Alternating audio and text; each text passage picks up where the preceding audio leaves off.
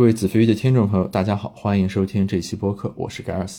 本期播客的嘉宾是小宁，这是他第4次来子非鱼录播客了。此前在第2期、第20期、第55期的时候，他曾经先后来过，聊过他读了8年的本科教育，聊过他的公益项目，也聊过他在离职前后的情绪与反思。那么这一次呢，他的公益项目 Viva 正在进行商业化的尝试，他自己也在欧洲和国内同时进行融资。我们聊了聊他从公益项目到创业者转变的过程中的心路历程，也聊了聊我们各自这么多年以来的变与不变。某种意义上来说，小宁在每次子非鱼播客的出场，也是在不同的节点上见证了这档播客和我个人的一些转变。欢迎大家收听这期播客。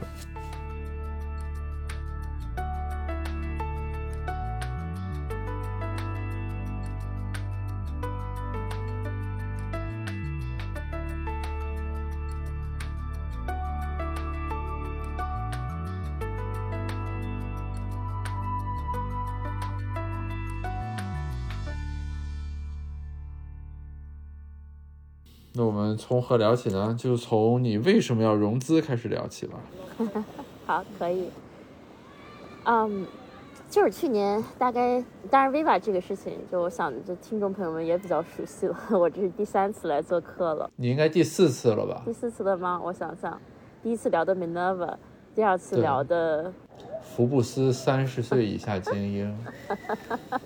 然后第3次聊的是工作。对，有一份工作，然后第4次，对 ，Yeah, that's actually right， 老朋友，你是4登子非鱼的老朋友，而且你是与你录的那期播客是子非鱼第1次被小宇宙精选，啊，你为子非鱼的发展做出了不可磨灭的贡献，很荣幸。我希望我这次说话语速可以稍微慢一点，这样不让你的这编辑觉得就是正常语速还像是开了2倍速一样。好，那你说说吧，你最近融资干啥呀？对，其实 Viva 这个事情做了5年了，然后就这个使命本身我是一直很相信的，就是用艺术然后用美的东西去把人连接在一起，去让人与人之间更好的彼此了解。但是过去更多一直是一个比较偏艺术项目偏公益的这么一种形式。当然有一个很大的原因也是因为一直没有找到一个比较好的落地的商业场景。对我来说，其实用什么样的方式都可以，就是我是希望把这个使命本身去实现，啊，只是过去在探索公益的这2-3年的时间之内，就觉得就是做公益是一个比较，就在我的年龄和资历上，它并不是那么一件就是比较容易，然后可以去让它更好的规模化去。把这个使命更好的落地的方式，可能我年龄大一点，拥有更多社会资源的时候会比较合适。当然，公益还是在一直做，我们有这个公益基金，但是一直在寻找说有没有一个好的商业场景，然后把它变成一个可以为人提供价值的这个产品，然后这个产品有人去付费，以这样的方式去把这个使命实现。所以，在这个探索的过程中，其实也是快2年前吧，然后来到欧洲。然后在欧洲呢，当然我有一个也是认识了5-6年的好朋友啊，然后他相关在这个 HR Tech、Ed Tech、Education Tech 这方面有超过10年的行业经验他本身也非常喜欢 Viva 这个 mission所以其实我们一直在去碰撞，怎么找到一个好的这个产品和商业模式，帮它落地，然后最后就找到这么一个场景。其实当然我不知道，就是国内的情况可能还跟欧洲不太一样，就是在欧洲我们讲这个 employee engagement，或者说 employee experience， 就员工的工作体验，对员工的关怀，这个其实是一个非常大也非常重要的 topic。几方面的原因，然后一方面的原因是本身就是。就是欧洲相对不像国内一样，这个人才竞争这么激烈，对吧？就国内嘛，你不干总有人干，反正大家就互相卷，就老板其实没有什么压力。在欧洲这儿，其实整个人才的供给没有那么充足，然后对，就其实经常想招合适的人，招不到合适的人。这个我也跟上百个 HR 和这个欧洲的这个雇主有聊，他们就说 there are far less qualified and engaging employee than the market actually need。所以其实所有人都在抢这些很杰出的员工。那另外一个角度呢，就是在欧洲这边也是因为这个工会的力量或整个社会的这个福利制度，就其实你招了一个人，尤其过了那个试用期之后，你想把它开掉是非常非常难的。举个例子，比如在德国。其实就是你比如说你大公司招了一个人哈，然后你觉得他躺平，然后你想把他开了，你必须首先向这个工会证明你这个部门本身没有足够的活让这个人干了。其次呢，就是说你得先从这个最就是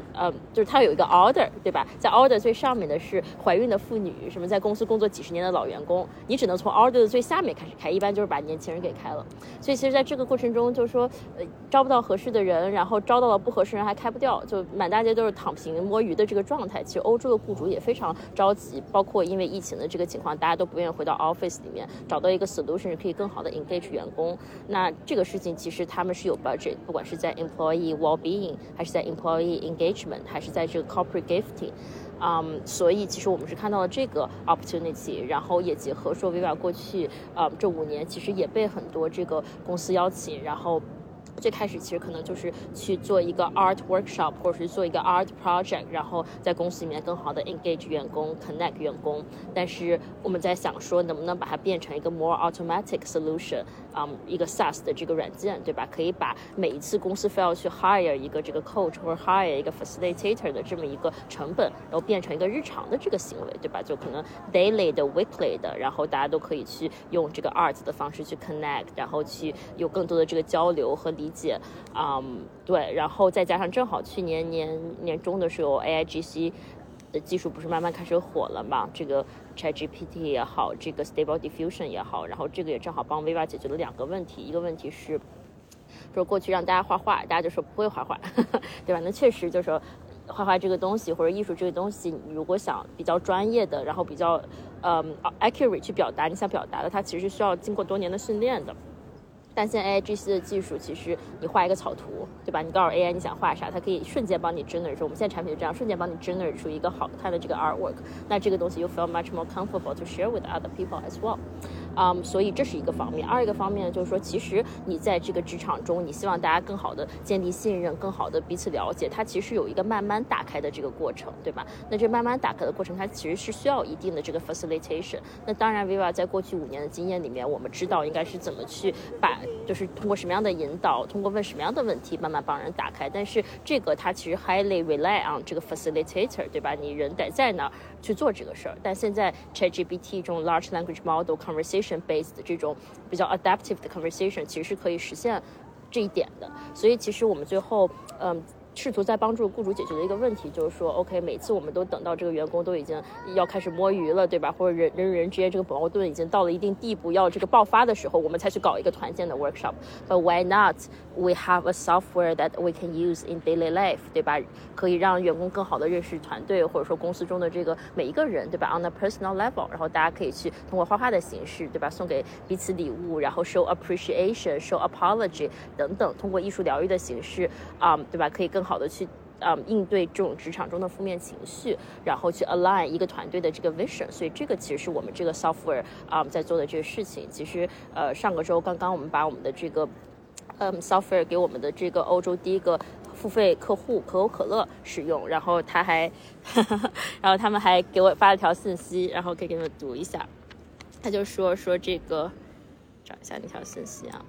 他说这个the team went crazy. They love everything. I've never seen them so human.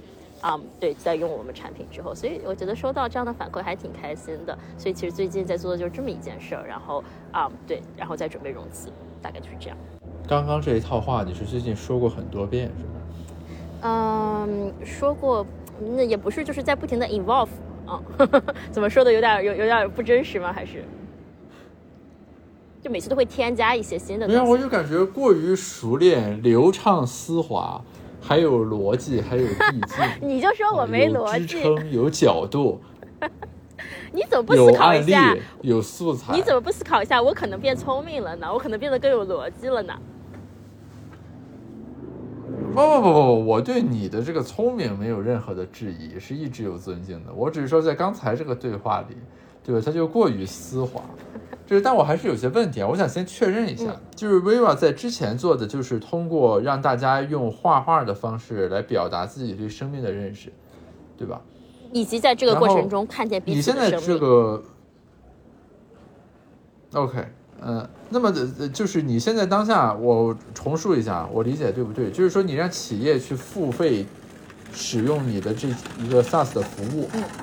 企业付费使用这个 SaaS 的服务呢，是让它的员工来用这个东西。对，目的是什么呢？就是说，因为欧洲的劳动力市场的这个雇佣关系调整成本很高，所以说雇主不希望自己进入那种什么非把员工开掉不可之类的这种状态，因为它会有法务成本和什么各种你刚才提的问题。于是他希望用你这个服务让自己的公司的员工来画画表达生命，并在这个过程中互相交流，以此尽可能的实现比如说雇员良好的精神状态、精神面貌，开心快乐的工作，不要出现摆烂的、摸鱼的、坚决不干活的人。嗯 ，OK， 这个决策链条是这么一个逻辑，是吗？就是最后这个部分我需要稍微 revise 一下，就是说我们之前说画一幅画去表达生命，现在其实画画变成了一个去表达或者去沟通的一个工具，它不只是要去表达生命，它其实有这么几点 key value proposition 哈。就第一点，其实最重要的其实是增进人与人之间的这个理解，就很简单，就是你在一个公司里面，如果大家互相仇恨或者互相之间其实没有这个信任，你是没法在一起协作的，对吧？所以其实这是我们首先去解决的一个问题，就是说你通过去用过画画的方式，可能更感性的，对吧？更真实的去表达人与人之间看见彼此，就是除了这个工作角色之间的另一面 establish trust 之后，他们可以更好的协作。那第二点 value proposition 呢，是说团队，对吧？as a team 本身其实大家有一些共同想要去实现的这个东西，所以为什么就比如说这个隔一段时间，其实在国内我们叫务虚会，对吧？在国外可能你说团建啊，或者说我们叫这个 vision alignment， 对吧？就大家来讲在我们比如说我们接下来一个月我们团队希望往什么样方向走啊，那这个过程中其实画画在欧美已经 even before Viva 已经是一个大家愿意去经常去尝试的，可能去把大家就是怎么讲呢，就是 align people on the same page， 然后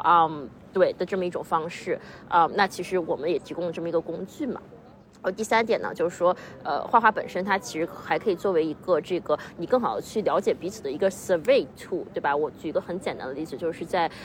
欧洲或者其实在国内大企业都会经常发这种员工的这个问卷，对吧？可能是员工经验度问卷或者什么工作环境问卷，甚至这种360的这个 feedback， 对吧？那通常情况下，这种问卷要么就问一个 yes or no 的问题，对吧？你今天你这一年在公司快乐吗？你热爱公司吗？或者说他可能希望你用语言去表达一些可能。比如说这个，对吧？你跟你上司之间的这个关系，对吧？你们之间有没有什么 difficulty 等等？那这个情况下 ，besides 这些本身存在的问卷之外，我们还可以让他用画画的方式去表达，对吧？我举个例子 ，instead of ask him， you know, are you happy with the company? You ask him to draw what is the most engaging moment for you in the past year。那在这样一个过程中，一方面你收到相对更真实的这个信息和 feedback， 一方面这个信息本身是更丰富的，那一方面呢，所有这些这个画作，对吧？它又是一个可呈现的这个形式，你未来还可以去用作这个 employer branding campaign 的这个 material。 然后最后一点其实就是像你刚刚最后说的，其实这个过程中还有一个 mental well-being， 就心理健康的这么一个过程，你通过画画的方式，对吧？去疗愈然后不同的这个负面情绪，它其实是一个艺术疗愈这个过程的产品化。所以其实这是4点 key value proposition， 但最后归结到一点，就是说怎么更好的提升员工积极性。就像你所说的，这个就是改变雇佣关系的成本很高嘛，那我们就要把这些躺平的人都给 engage 起来，大概是这么一个过程。当然就是还外加一点哈，就是在欧美这边，而且还有法律规定，就是说你一个大公司、上市公司，你每年必须拿出 1-3% 的这个 revenue 用在这个 employee well-being、employee learning and development 上面，因为社会环境就是这样，就是他对员工关怀比较好，所以种种原因加起来吧，就是说这是一个市场有这么一个需求，然后疫情期之后尤为严重，这个需求没有得到很好的满足，然后我们的产品过去5年已经验证过可以满足这个东西，现在只是把它从 offline 变到了 online。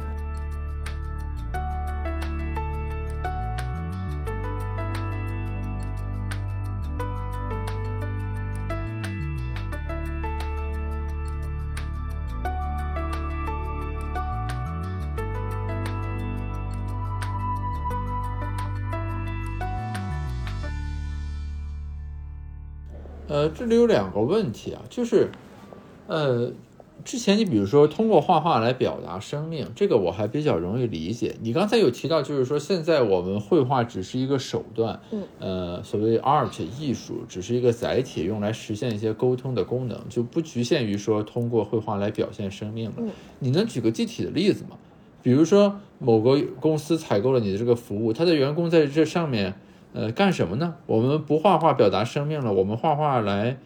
怎么样呢？ Okay. 以及他的员工之间会进行怎样的交流互动，以达成你刚才所说的那个什么 key value proposition。OK， 我举几个具体的这种场景哈。使用场景一呢，可能是这个大的这个跨国公司，对吧？它有很多不同的这个location 的 office， 或者说它有很多不同的这个部门，对吧？那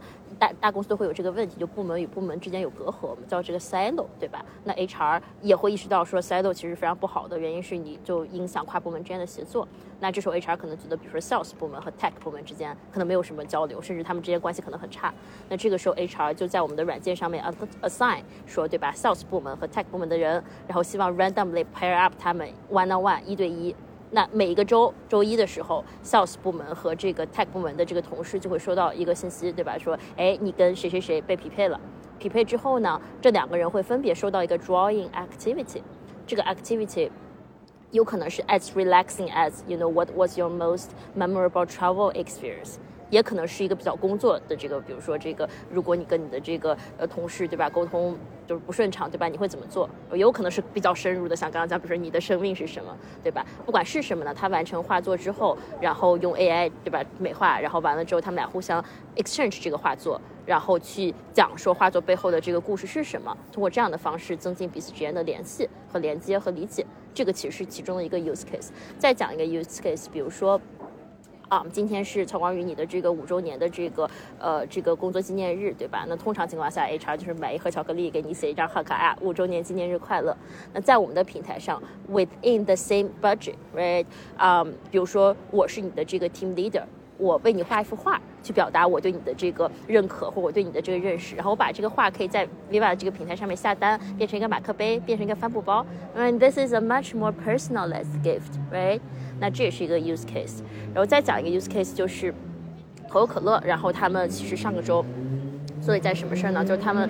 有这么一个团队，然后这个团队相当于有个新的老板，然后空降过来，然后希望可以更好的去让这个团队 align the vision together，所以他们就做了在 Viva 这个平台上还有一个 feature 叫 Viva Play， 然后他们做了一件什么事呢，就是说假如我们的团队是一个 Zootopia， 你记得那个 Disney 的那个 movie 吗，那我们里面都有什么样的动物，每个人是什么样的这个动物，大家在一起之间做什么，对吧，他们就一起在 Viva 的这个 AI 画板上去画完了之后 AI 直接一键生成，然后这就是他们团队的这个，你说这个团队的这个肖像画或者 whatever it is 打印出来，然后贴在办公室 remind them you know this was our original intention for working together。 所以我不知道这几个 use case 是不是比较清楚。然后还有就是艺术疗愈，这个我觉得就不用多说了。第二个问题就是关于你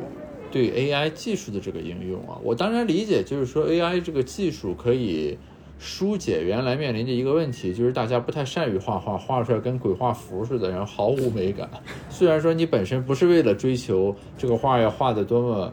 么精细的画作，对吧，但是它终究是在这个过程中可能会形成一定的阻碍。但与之相对的问题不就在于 AI 技术对于这种图形的生成或者对于人的绘画技能的补充，又会在一定程度上消解掉原来这个艺术创作的过程了。就好比就是说我们有了相机之后可以把这个东西拍的纤毫毕现，对吧，就是跟事实完全一样。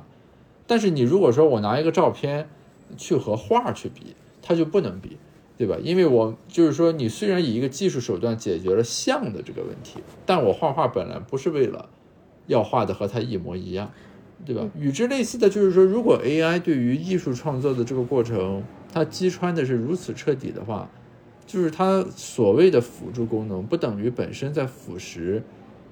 Viva 所看重的艺术创作的这个过程本身。这个首先我非常同意你说的哈，就是说我觉得这个很像是一个 investor meeting， 但是我非常同意你说的哈，就是说对我来说最重要，或者对 Viva 这件事最重要其实是它那个创作的过程。所以这是为什么我在最开始讲技术解决的不是帮他把这个画出来，怎么讲呢？好看，以至于别人看到这个画就知道他背后说的是什么。This is never possible because you always have to explain。我觉得技术它解决什么两个问题啊？第一个问题就是说，大家不愿意拿起画笔，因为他脑子里就有一个固板印象，就是说我就是不会画，我就是画的不好看，我干脆不要画。就这个就是我在过去5年中无数次遇到的这么一个问题。那现在嘛，就他觉得反正 AI 可以帮我画得更好看，那我就拿起画笔，我随便画几个色块，我随便涂2笔，我也能让 AI 帮我表达出我想表达的东西。其实我觉得第一个这个心理障碍是技术很好的解决的，这么一个它其实没有直接解决，它是一个间接解决的问题。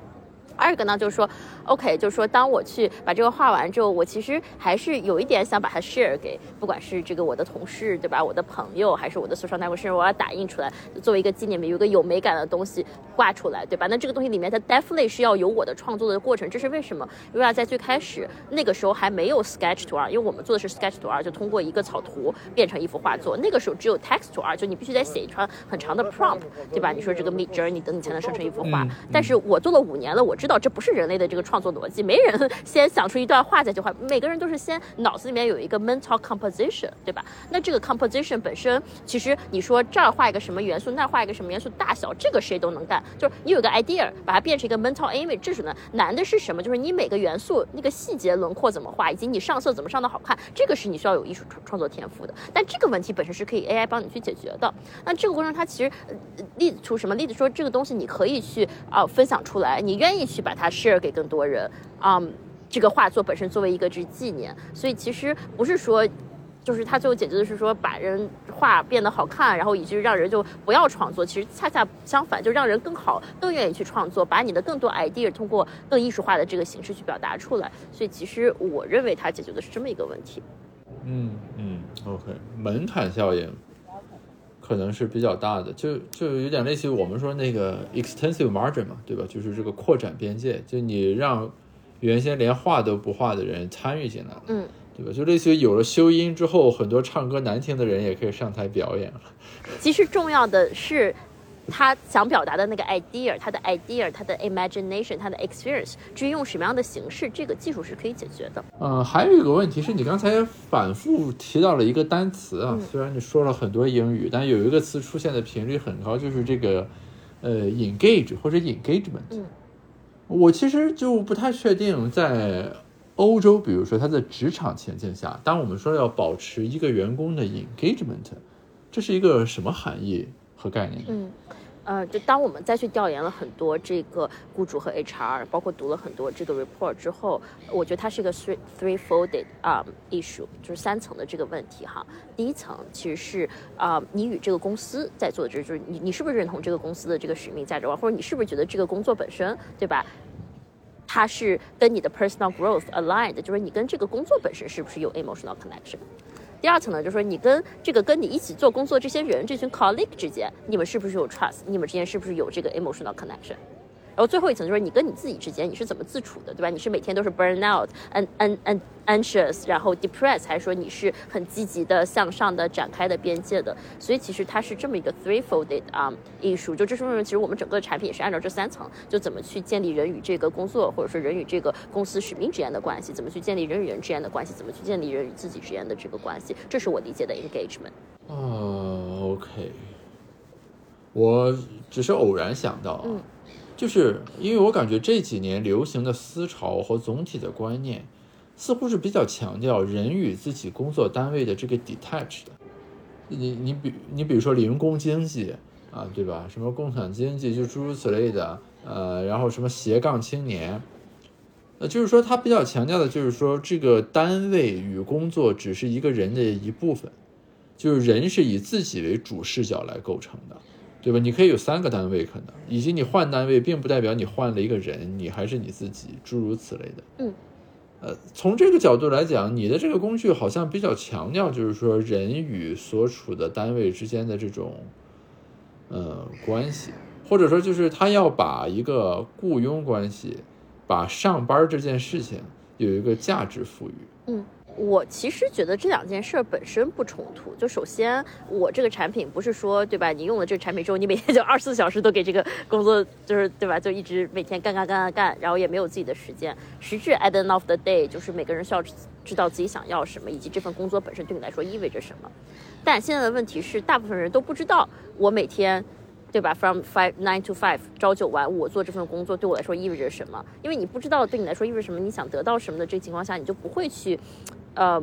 去 be open-minded， 然后去努力的去学习，去打开自己的这个边界，去变得更好，同时把这个工作变得更好。我们在欧洲有个词叫做 go extra mile， 就说你是每天就做这个 minimum job， 然后回家就这个对吧躺尸，还是说你愿意 go extra mile 把这个事情做好，在这个过程中可以更好的这个成长。那朝九晚五之外的这个时间，你也可以选择继续工作，如果你热爱这个工作，或者你觉得you can learn a lot more from， 你也可以选择朝九晚五之外的时间去做别的，但是 at least this 8 hours you are fully engaged, you are not just doing minimum job but you are going extra mile。 我自己的这个价值观，但这个东西我不想强加赋予给任何一个人，就是我觉得事业是一个人生活中很重要的一部分，因为它是你很大一部分的这个价值体现所在。所以如果一个人他不热爱他的工作，或者他每天都要工作1/3的8小时的这个时间，他痛恨自己的工作，我觉得这个人他是不会快乐的。对，是我的想法。 OK， 你刚才提到说我问的那个问题非常像 investor interview， 我其实很好奇，就是你肯定已经见过一些欧洲的投资人了，你在国内应该也或多或少接触过一些投资人吧，这个有什么比较大的差别吗？比如就同样你说这个东西，他们问的问题就是那种系统性差异，就个体化差异咱不说，那每个投资人有自己的个性。首先哈，就是我刚才开始融资没多久，所以也没有见特别多的这投资人，就是基于我见的比较少数的这个情况下哈，就是说我觉得可能我唯一能看到的比较大的这个区别，比较明显的这个系统性的区别就是就中国投资人相对还是对未来，然后对技术对科技还是比较 open minded， 然后比较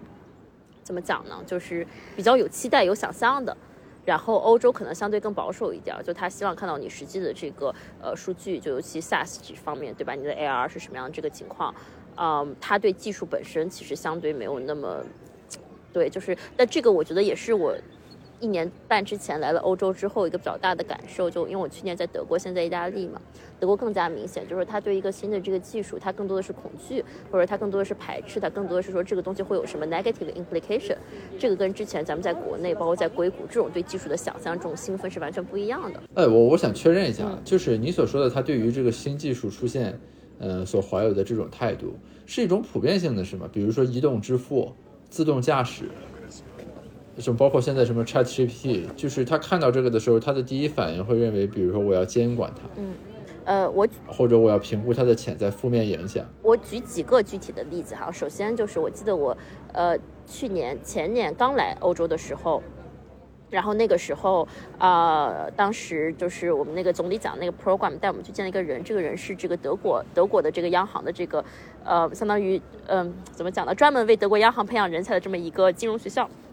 这学校的 rector， 这学校的校长，我跟他聊，他就说，我到现在我都不用信用卡。我不相信职业信用卡公司，就是说我觉得他们会盗取我的这个数据，所以我现在出去旅游我都给现金。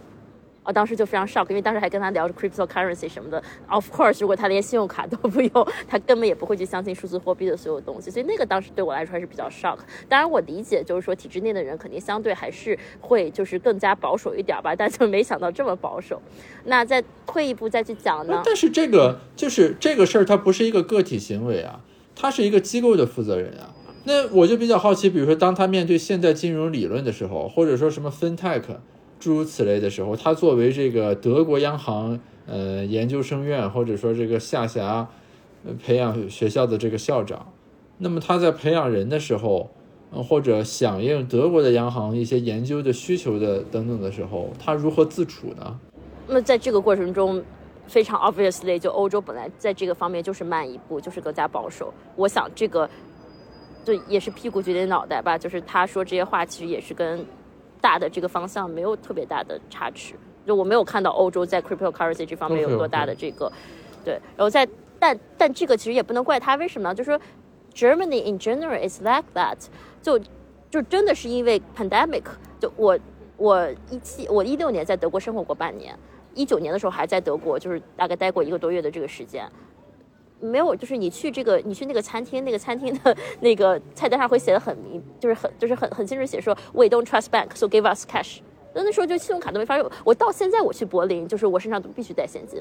我在意大利已经完全不用这样，但是回国更不用，但还是这样。就德国就相对比较保守，当然这个也有就当时这个东德西德的这个问题，然后那时候东德有很多这个对吧，那叫什么 censorship， 然后大家心里就包括这个默克尔其实有稍微一点这方面的这个阴影的，所以这个也可以理解。但是not just Germany, in general European they are more conservative, but Germany is the worst. OK, go on, 再来一个例子。我忘了我刚刚想说什么例子了，我忘记了。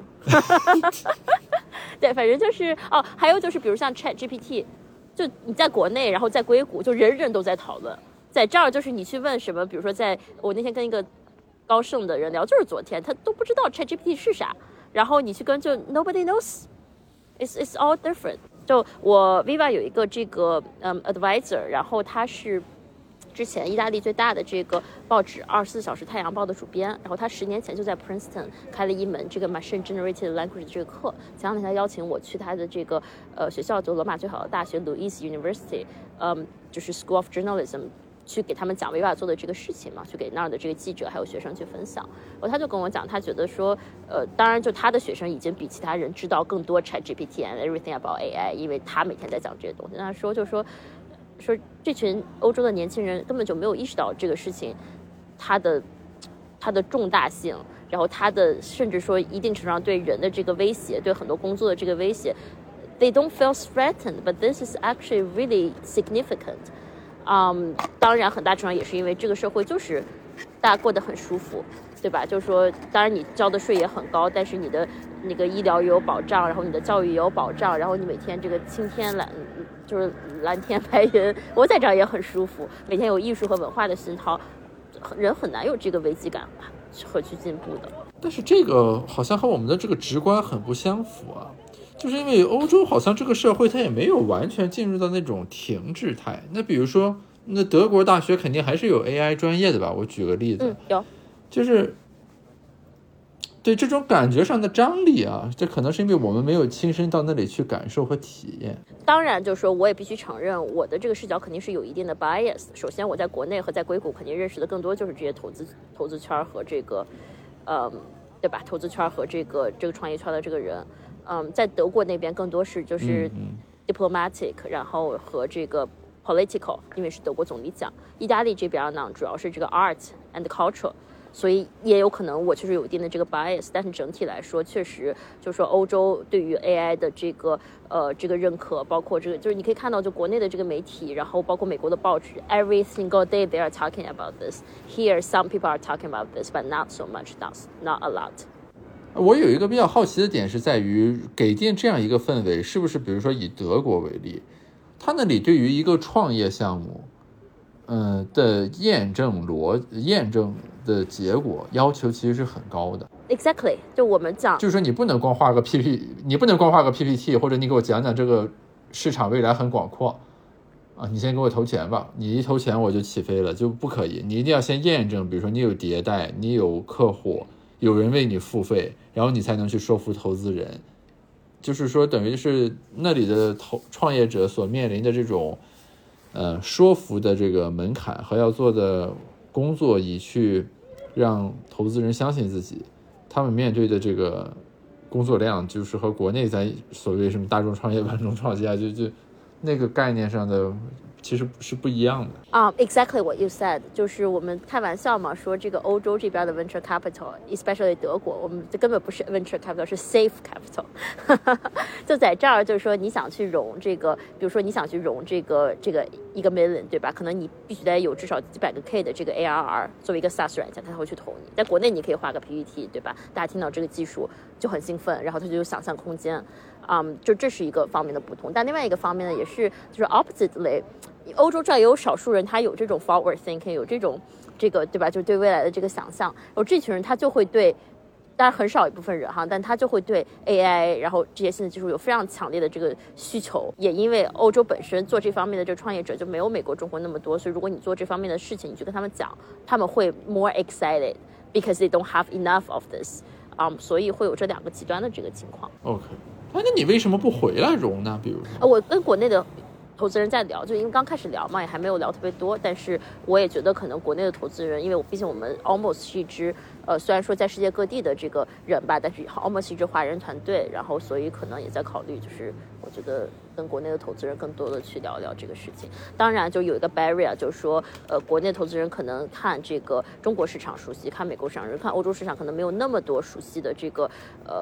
对的情况，然后我们会需要比较多的去解释，就为什么 employee engagement 在欧洲是一个很大的这个市场。就我的这个 co-founder 之前在这个欧洲最大的一家这个保险公司，然后负责整个全球16万员工的这个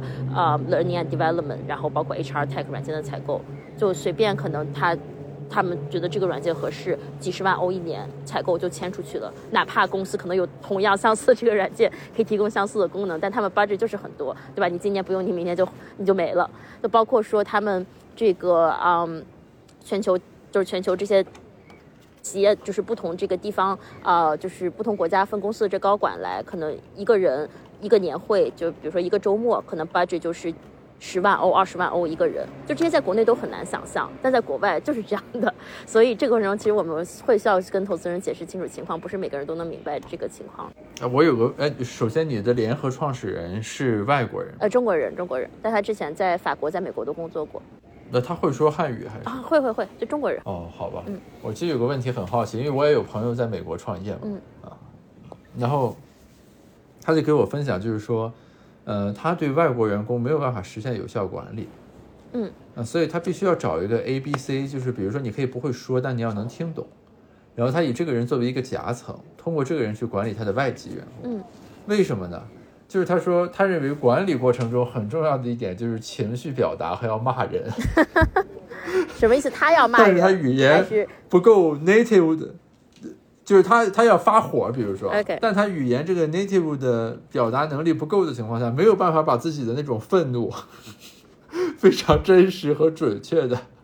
传达给员工。就类似于在国内你可以拍桌子，对吧？你把这个团队的人训的就是这个狗血淋头的，但是就是他实现不了，所以他只能采用这种夹层化管理。所以我就很好奇你有没有类似的体验？首先啊，就我们现在因为还没融资嘛，所以就还没正式去招一支就是比较 local 的这团队，所以暂时还没遇到这个问题，可能未来会遇到这个问题。但是我在国外一个 general 的感受就是说，像这种这个比较 toxic 的职场环境，没有国内那么常见，就大家就是工作就是工作，比较 professional， 然后把问题解决，对就好，就比较少，对，就是有像你刚才讲的那种情况，你可能欧洲是这样吧。比如说老板骂娘是一个较少见的情况，比较少见，因为就是你就可以投诉给 HR， 然后 HR 就要过来管。国外相对这方面还是比较对，因为这个例子实在是给我印象太过于深刻，所以说我非常好奇。这个东西我就是你可以用另外一个方面的 example 去这个 illustrate， 就是你如果跟外国人谈恋爱也是一样的问题，就是说对吧？你想吵架的时候你是吵不过人家，因为你的语言永远没有人家说的那么 local。所以我的 solution 第一就是就不跟英语母语的人。你跟一个也不是英语母语的人，你们俩就水平相当了，对吧？跟一个德国人跟意大利人。二个呢，就是我觉得有时候可能也是好事儿。就你用这个第二种语言去表达的时候，可能有时候会相对更加理性。我觉得一方面是相对更加理性吧，一方面是我觉得会比较因为你就不可能像一个 local 一样，就是那种词汇量那么丰富，那很多时候你要表达一个复杂的这个概念的时候，你其实找不到那个词，这个时候你就会试图去用一些比较简单的方式去阐释，就这个过程中其实也帮助你更好的去理解。对，所以我觉得 bilingual 是挺好的。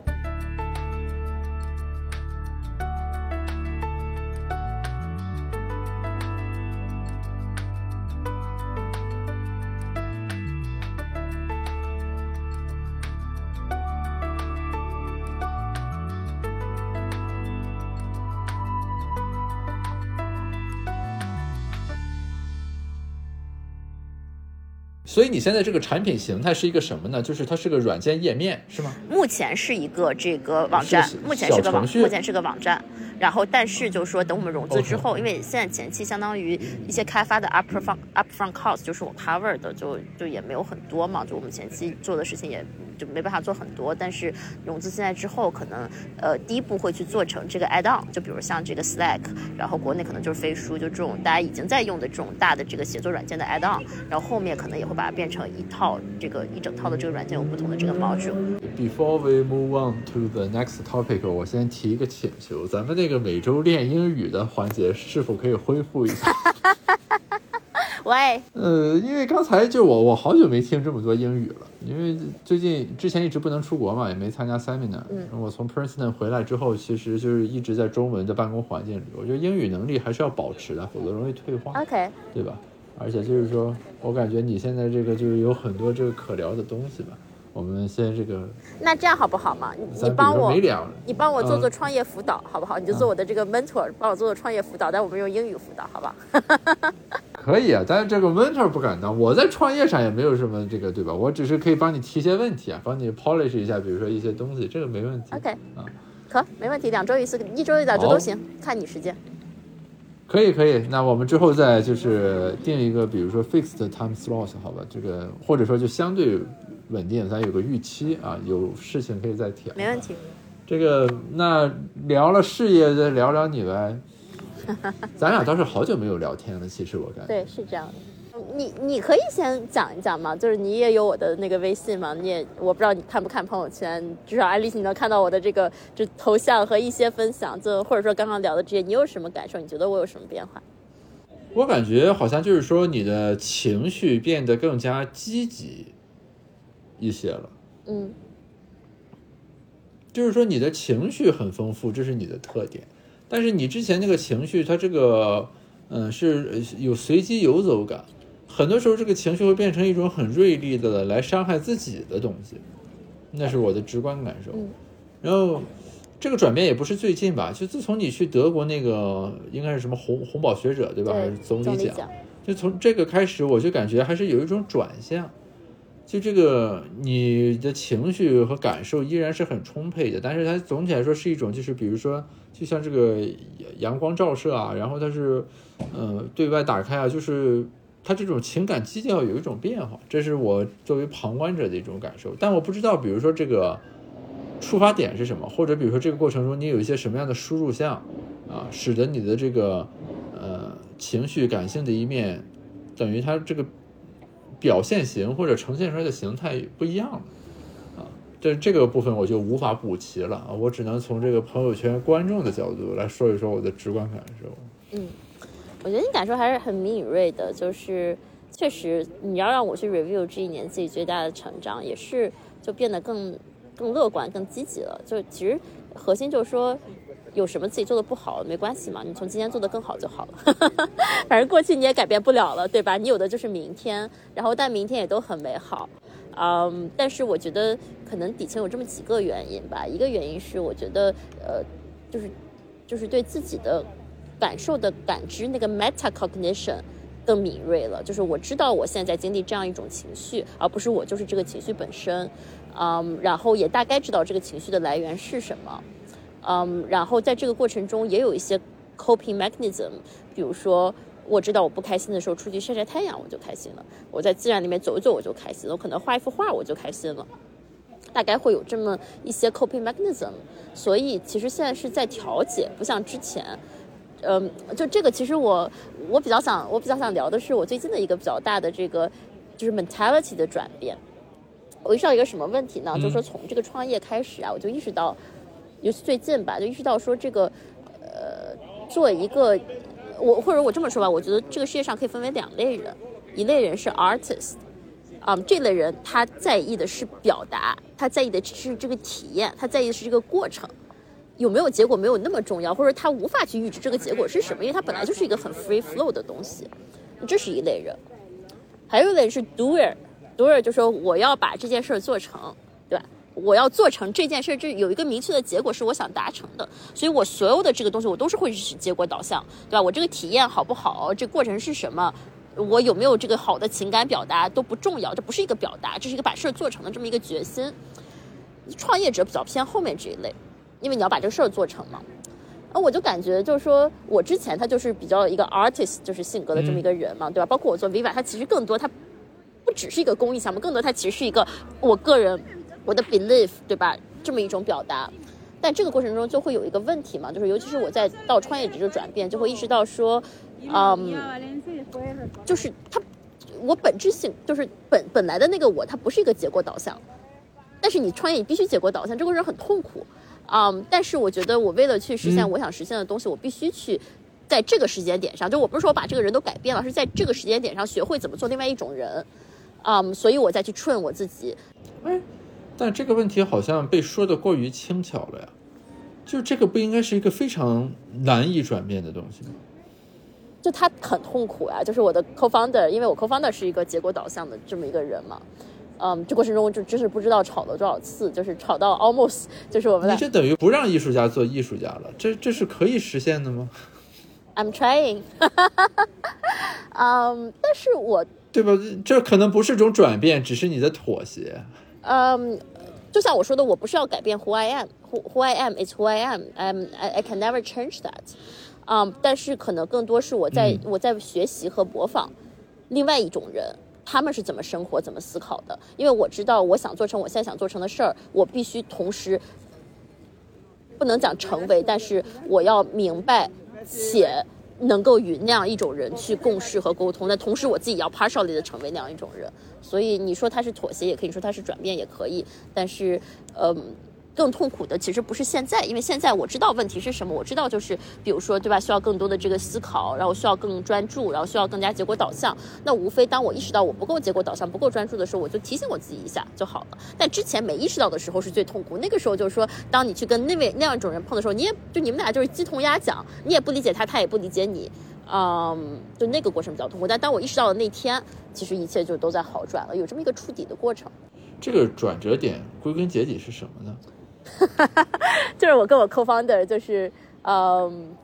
就是有一些这个 disagreement 吧，其实更多就是他觉得我没有 urgency， 就在那个就是之前的那个时间点上哈，我确实就是一个艺术家是没有 urgency 的，你怎么能让一个艺术家有 urgency 呢？他就是想自由的 free 的去表达，对吧？但是作为一个创业者来说，你要在这个时间点中你是有 urgency， 你要把产品发布的呀。就是这种冲突应该在你的经历中会反复出现嘛，所以我好奇的就是这一次的这种冲突是好像促成了一种这个比较积极的，而且就是可行的，